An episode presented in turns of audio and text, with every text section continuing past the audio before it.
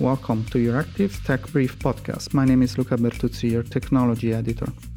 This week, we take a global perspective on data protection. For an overview on all technology in the EU, sign up to our free newsletter or visit the website euractiv.com. This is Euractiv's Tech Brief podcast.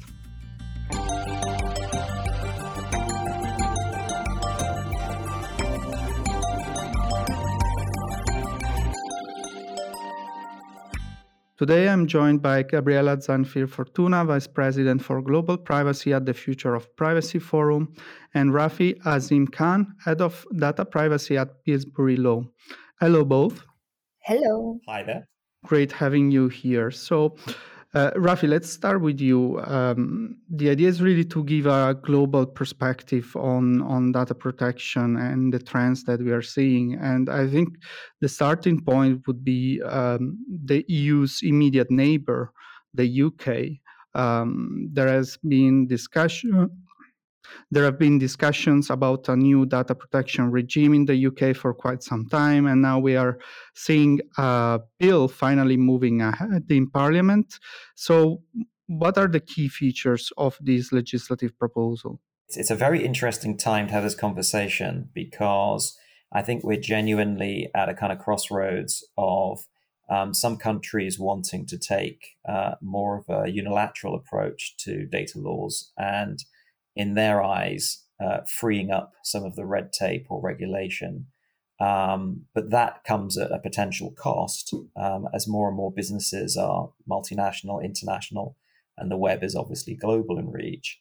Um, and there is this desire to have more uniformity and uh, international consistency. Um, and what's very interesting is that the UK has been looking to make some changes to um, uh, the GDPR uh, and effectively the Data Protection Act that we have in the UK, um, which um, post Brexit effectively transposed over pretty much a mirror image um, of the EU GDPR. So, one of the really tricky aspects of this is to see how one can juggle these two potentially competing interests. Um, I thought it was very, very interesting. Um, we uh, were asked to contribute uh, to some consultation discussions, and I actually attended a number of meetings myself with a number of the government team uh, that were working on some of these proposals, um, including uh, some of the visiting uh, delegation uh, from the US Department of Commerce and um, other US government um, teams who were looking at both what changes might come about um, vis-a-vis a, a, rebooting of Privacy Shield, for example, which of course was shot down post Schrems 2, um, and which we've now seen with the Biden executive order coming along and um, promoting the new framework, the, the, the, the DPF.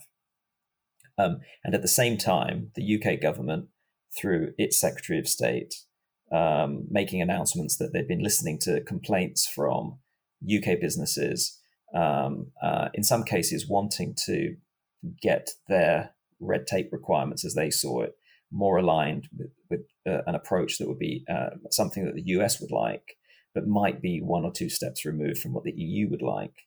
And so you had this juggling of different competing interests, which culminated in this uh, DPDI 2, as it's uh, known. So um, uh, the new reboot of the legislation uh, looking at the data protection laws.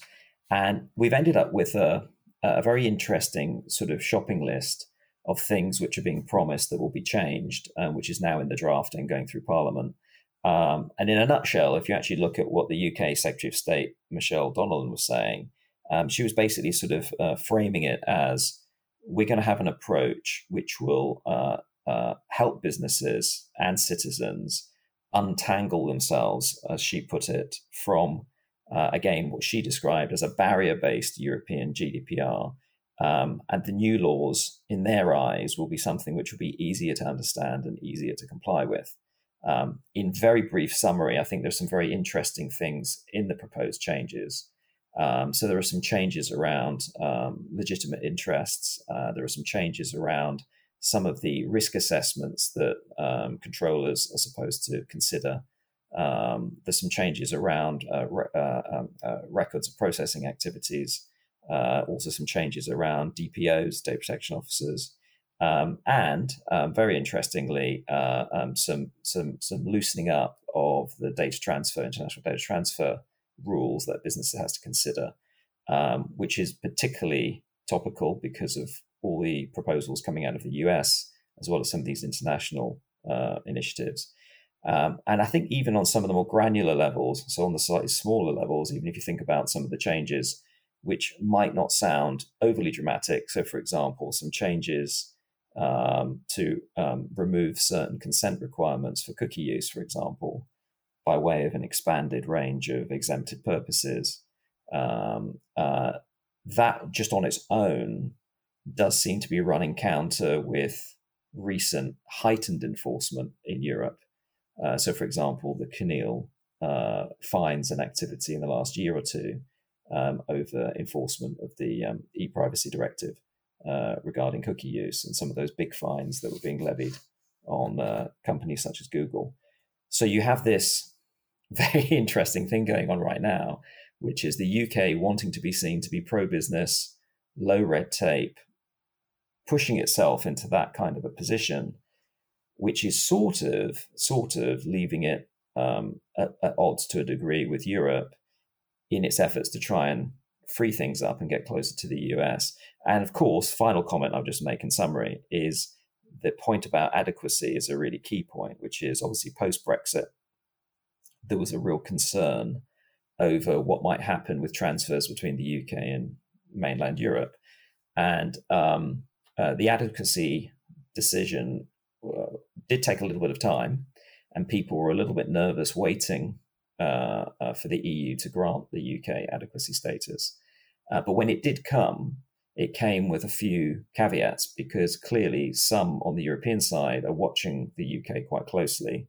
And there was a concern that the UK might indeed go off on a bit of a frolic, which would, in their eyes, mean they weren't uh, um, they weren't indeed uh, going along with this sort of the GDPR approach. And the adequacy decision that was given for the UK obviously came with a sunset uh, review timescale to it, uh, which was unique, hadn't been done before.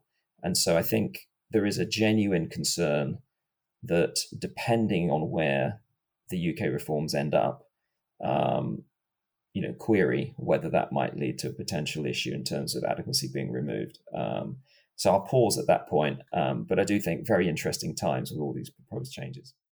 Thanks, Rafi. Um, quite a few things to unpack there. I would say let's start with the with the United States, which you have mentioned as well. Um, Gabriela, there have been uh, talks for some time about the U.S. trying to put in place a data flow system that is alternative to to the EU uh, data adequacy decision. Um, I'm of course, referring in particular to the uh, Global uh, Cross Border Privacy Rules Forum. Uh, how is that initiative going? Uh, do you think that it has managed to to gain momentum, or has it fallen into obscurity? I would say. Indeed, uh, the U.S. Department of Commerce has been uh, um, revamping um, an, an, older initiative uh, that was particularly um, applicable in Southeast Asia, in, in APEC, uh, in the actually in the APEC um, countries. Uh, and that's uh, the um, um APEC uh, CBPR system, cross-border privacy um, rules system, and that has been in place already for many years, and that has not been extremely successful if we are looking at um, how many uh, companies participate uh, in it. Now, in the past uh, year uh, and a bit, the U.S. Department of Commerce um, has uh, re uh, started to rethink that um, CBPR um, APEC CBPR system, and wanted to give it a global scope. Um, this means that it would uh, allow countries that are outside um, of the APEC system and uh, that countries uh, such as the UK could join. But not only, the invitation is actually uh, open uh, to the entire world at this point. Um, the initiative is gaining momentum. As we've seen very recently, the UK has joined the Global CBPR Forum, and uh, to my knowledge, it's the first country outside um, APEC that actually has joined. So there, there is something there. Now, the question is will the Global CBPR Forum be more successful than the APEC CBPR system? Um, we don't know yet. Uh, you know, the, the judge is still out there because um, we need to see um, how many companies will actually certify, how many uh, accountability agents will uh, want to become accountability agents uh, in order to uh, participate in the system uh, and help with the certification process. So that's that's still out there, but there is definitely interest from um, countries outside of APEC to join this, and we we shall see. Now, one thing that I want to um, make uh, very clear is that generally the idea of certification as a mechanism for transferring personal data uh, across border is not uh, new, right? It has been around for a while. And in fact, it has been recognized also by the GDPR. Like certification is one of the current um, possibilities to transfer personal data. It's one of the alternatives uh, when there is no adequacy in place. So um, the way I'm looking at this development is that you know it's an, another tool in the transfer toolbox and it might be you know very helpful for uh, many jurisdictions and many companies that transfer data uh, outside of the eu however when we are talking about transferring data uh, from the eu and under the gdpr um, of course the systems would need to be compatible right? Uh, so that's that's uh, another uh, sort of assessment that needs to be done Thank you, Gabriela. And it's also quite interesting to to see these uh, very different approaches from from the U.S. more open door approach and and the EU, which is more. Uh, basically saying you, you either keep up with our standards or you don't qualify. Um, but I would like to go back to, to the UK uh, with Rafi now, because uh, indeed, as you mentioned, the, the UK wants to move uh, closer uh, with its data protection regime uh, to the US. In particular, it's and the, the government said that uh, its approach is inspired by the Californian data protection law.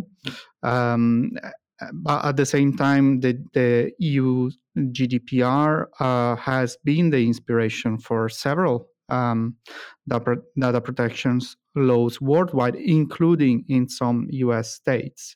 So you know, turning the question around of, of what Gabriela raised, um, it really depends on on how successful this uh, alternative uh, standard for data protection is. But uh, doesn't that also mean that the UK risks to become uh, internationally isolated uh, in case things go south?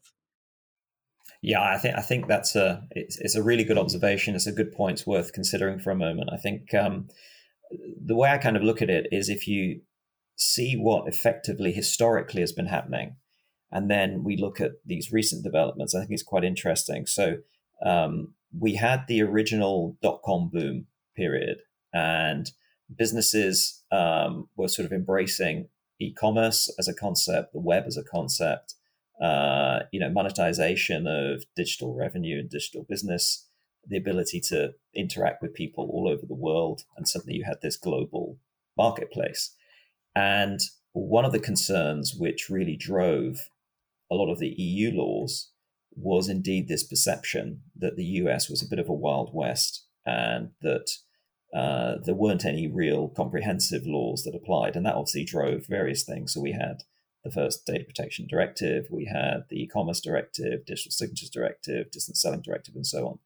And then if you fast forward a few years to more recent times, we obviously then had GDPR come along because, again, there was this concern that a number of the very big Silicon Valley companies um, and other other US um, uh, digital uh, major corporates um, were, you know, uh, being used by many citizens all over the world, and there was this concern that there wasn't enough specific, up-to-date legislation. So we had GDPR. So Europe really has a history of wanting to take the lead and wanting to be quite prescriptive uh, um, in relation to laws that it thinks are missing. And I think what we're seeing now is we're seeing um, two things all at the same time, really, um, and they kind of they, they, they're not necessarily consistent. So you have GDPR, which since GDPR came into force, you've had a ripple effect, a genuine ripple effect around the world, and this also includes the US.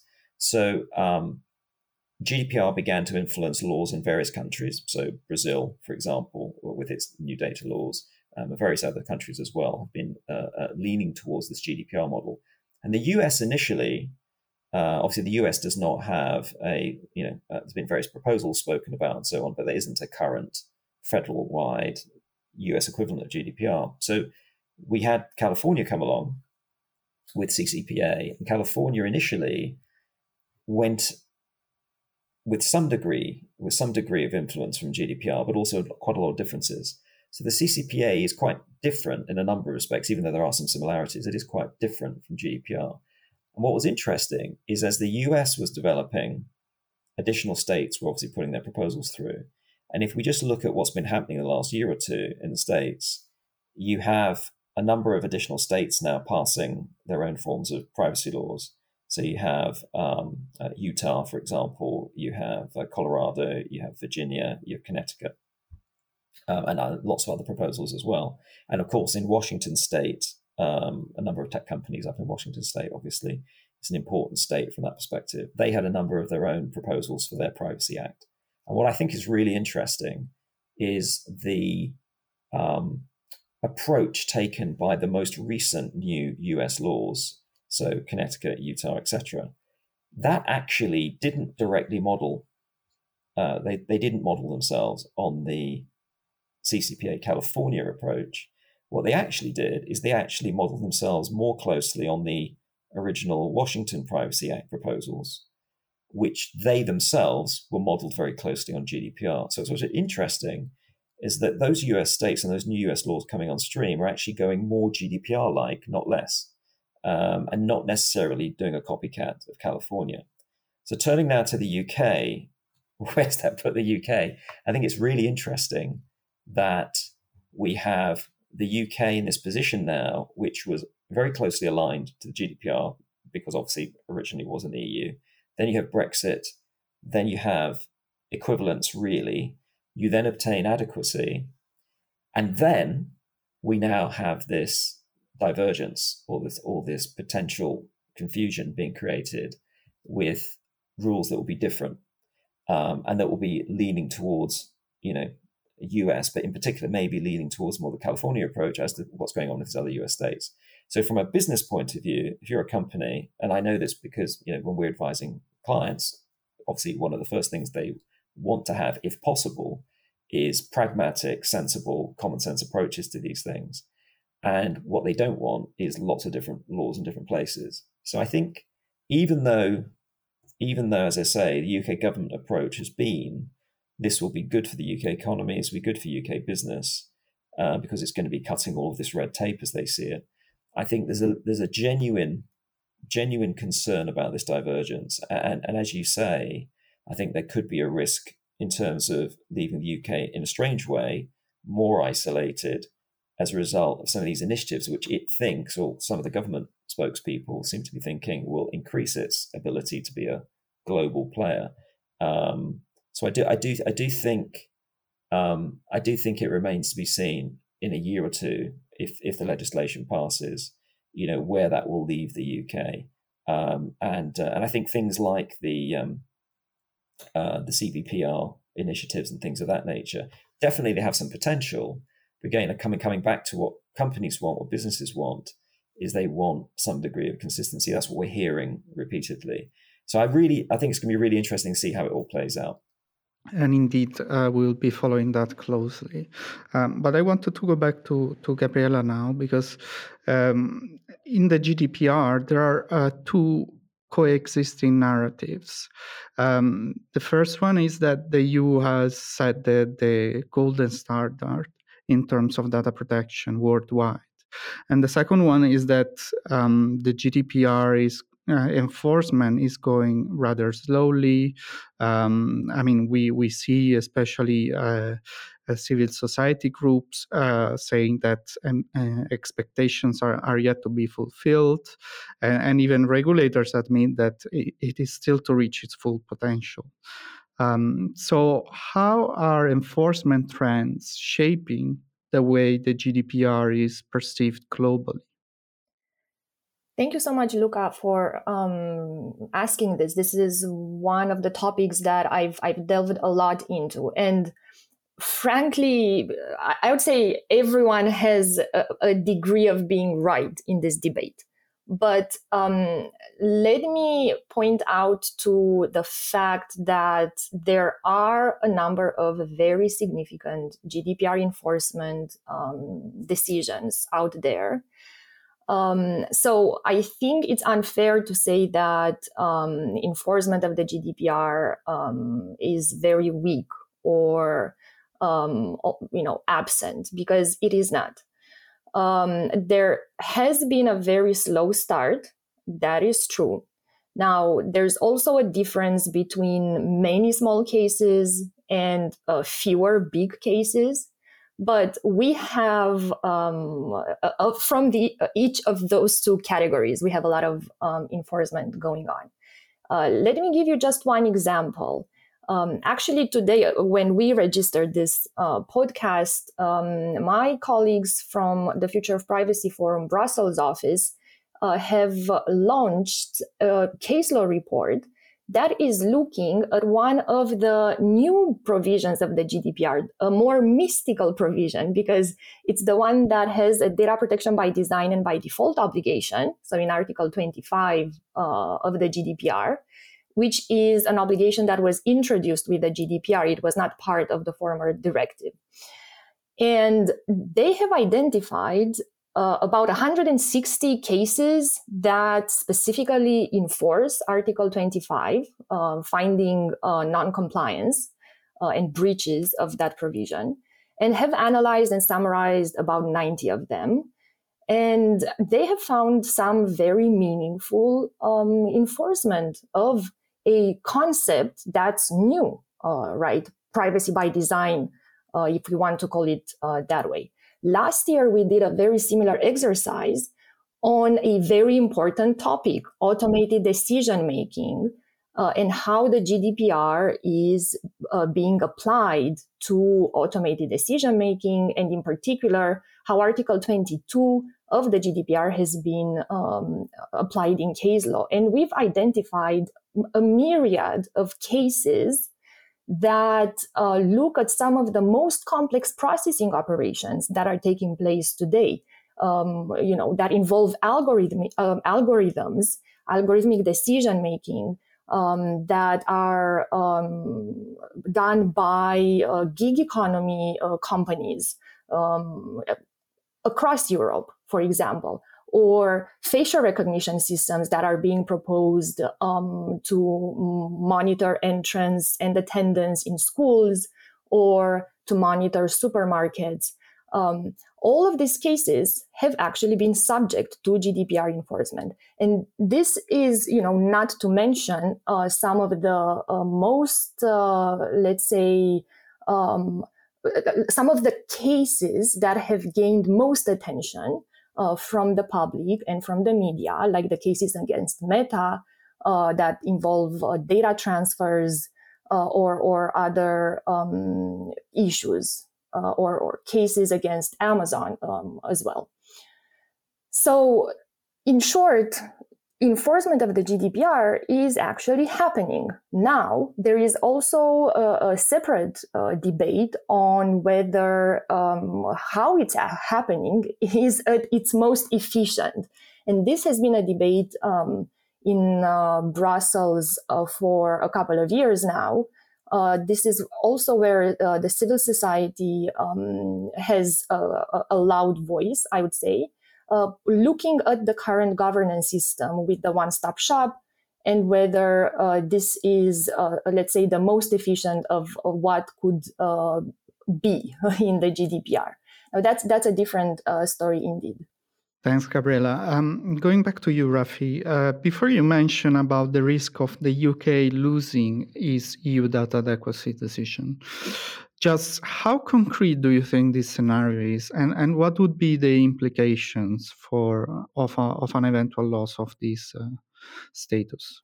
Yeah, I, th- I think it's. Um, uh, I'd kind of probably answer that in the round, in sen- in the sense of I think there is so much going on right now, and obviously there's. I would just also mention the uh, the sort of the boom in AI and uh, all of the under the spotlight attention that uh, anything AI related is going along. And again, just to mention that um, uh, one of the amendments in the DPDI two is to look at automated decision making and you know potential impact or relaxation in relation to AI. That's going to be one. Again, that's one small amendment that's proposed, but I think it could, I think it could have a, quite an interesting uh, impact in terms of how closely the final law is looked at and whether those in the EU would think um, that's not a minor change, that's a big change, or that's an important change. We don't like that. So uh, again, on the automated decision making, just very briefly, there's a there's a tweak proposed which basically says that there'll be a relaxation of the restriction um, where you have a decision made um, without human involvement. And the, the language there is um, uh, the restriction will, will, will, only effectively be kicking in if it's a significant decision made without meaningful human involvement. And then there's some other wording in there related to um, how you can um, have to be informed by that and some other checks and balances. But I think some changes on legit interests, some changes on cookies, some changes on profiling, changes on automated decision making, and so on. I think some of those changes, even though each one of those changes on their own might not be regarded as a huge change, and I know some of the UK government team that have worked on this quite hard. Um, they've been quite careful to try and take you know consultations from the UK ICO and from other stakeholders to try and make sure that the changes don't deviate too much from GDPR. So they believe and they feel fairly confident that it isn't such a big leap from GDPR that adequacy is going to be terminated. But I do think if you actually look at the collective impact of some of these different elements, there is a risk there. So, so I just kind of sum it at that. The, one thing I would say in the big picture is I come back to that point we spoke about a little bit earlier on, which is how does that sit with all the other things that are going on with the global CBPR, with um, the Biden executive order and the um, the framework, um, et cetera, et cetera. And I think from again coming back to you know what what with all this change, what should businesses be doing? Well, how should, how should businesses be looking at it? I think the best way to sum it up, I think I would say, um, if you're a business that has dealings with the UK, if you're a business that's global and you have dealings with the UK and the EU, um, uh, or indeed you're, a genuine multinational enterprise, um, you know, I, th- I, I still think a good starting point is to look to update and revise all your policies, procedures, contracts, and so on with a mind for GDPR compliance, even if some other countries are becoming a bit more relaxed or they're having some uh, variation on that. That would still mean that you need to revise things for the UK, for example, if the law does indeed change. And that still means you need to be mindful of other laws, you know, depending on where you may be. And obviously, if you're operating in the States, the state laws. But I do think, um, if I rephrase that, I don't think GDPR is going to go anywhere or go or disappear because I do think we've still got this global trend. So I think the UK in deviating from GDPR to a degree, um, the more it does that, I think it's going to be going out a little bit on a limb. And businesses don't want that. Businesses are definitely saying they want consistency. So if I had to sort of be a betting person, I had to try to take a view on it. I think the detail of what's being changed in the DPDI2 and how that's finally going to be left in terms of what's on the statute book. When the EU come to look at that, I think the combined total impact of all those small changes, it'll be very interesting to see how the EU view that. And I think that will be the decision maker on whether there's a real push on the EU side to seriously consider removing adequacy. I think that's that's going to be uh, we can't judge that right now it's going to be interesting to see. Uh, Gabriela, before you mention this uh, landmark case with uh, Meta and uh, international data transfers, um, do you think this has the potential to change the the tone of the discussion? Frankly, I don't think it will um, change the tone significantly. I mean, it is a very significant case, but it's not the first very significant case, right? It's just a case that has been going on for a very, very long time and that uh, will uh, soon have a resolution as far as we are aware of the timeline from the EDPB and the Irish DPC. So I w- wouldn't think that it will um, significantly change the landscape because also I, I, think that you know enforcement is there. I mean enforcement uh, of the gdpr is out there. This will be let's say um, the latest um, big case and a case that um, has garnered uh, so much attention because it has been going on for a very long time my, my quick thoughts on the, the of ripple effect on that case uh, is quite interesting in terms of um, I totally agree with um, Gabriela that um, it's one of those, um, uh, but there are but there are others. There have been other very major decisions, and and um, there's, there's there's a lot currently uh, in the pipeline in terms of other decisions. And I do think, um, in a way, I think some businesses who are hoping to have the DPF come along uh, uh, as, as a kind of rescue package in a way, um, and they're hoping that the you know the EU will confirm adequacy for uh, the, the, rebooted Privacy Shield. I think the note of caution, which is always there in the background, is again if you if you see any of the commentary from Max Schrems and some other commentators um, who obviously um, are watching it extremely closely, you know they are saying that you know um, even if we do have a DPF come along, which is going to be heavily relied on by say say US companies, um, that in itself um, may well only last a year or two before we have another uh, court justice challenge and a possible shutdown again. So, so I do think um, there isn't going to be one kind of single event that dramatically stabilizes the uh, um, the landscape or indeed throws it up and down. I think it's going to be a constantly evolving one and I think um, uh, yeah, that that would be my, my my sort of take on that particular that particular decision. Gabriela, any concluding remarks on this? Just two thoughts to um, wrap this up. Uh, the first one is that, just as Rafi pointed out, um, the GDPR has had such an incredible um, effect around the world in terms of inspiring jurisdictions to adopt similar lo- laws.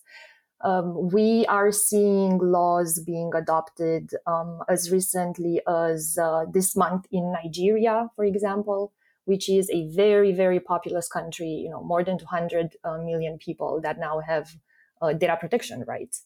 Uh, Vietnam has uh, adopted uh, its decree in the past month or so it, it's it's really happening um, all around the world. So definitely uh, an important trend to uh, be mindful of. And the second thought is that I think we'll uh, have to think more and more often uh, about the intersection of AI and data protection law, automated decision making, and data protection law, and figure out how um, this law is relevant, in fact, for um, some of the uses of uh, of this new technology and how it's being built. Yeah, and sorry, just a very good points from Gabriela. At one point, just to mention also um, is I totally echo the point on the AI. Um, we obviously saw brought to light the potential tensions with GDPR compliance generally, um, with the Italian uh, Garante's action uh, with ChatGPT. Um, and obviously, there's been some back and forth between OpenAI um, and the regulators, but there are other regulators looking at that as well. And I think there's no question that um, that's going to be another factor that um, uh, I would say reinforces um, the need for businesses, depending on what they're doing with their technology and what they're doing with their processing. Uh, and obviously, AI is an obvious area uh, to consider how the GDPR uh, affects them or not. Um, so I, again, I think um, going forward, it's going to be yet another area where I think GDPR is going to become super topical. Rafi Azim Khan is head of data privacy at Pillsbury Law. Gabriela Zanfir Fortuna is vice president for global privacy at the Future of Privacy Forum. Thank you both. That's all we got time for this week. Don't forget to sign up to our free Tech Brief newsletter to stay on top of tech news and digital policy developments in the EU and beyond. Also, don't forget to subscribe to this podcast published on Apple Podcasts, Spotify, Stitcher, and Amazon Music. This episode was produced with the technical help of Avi Chiori. I'm your Luca Bertuzzi, and thank you for listening.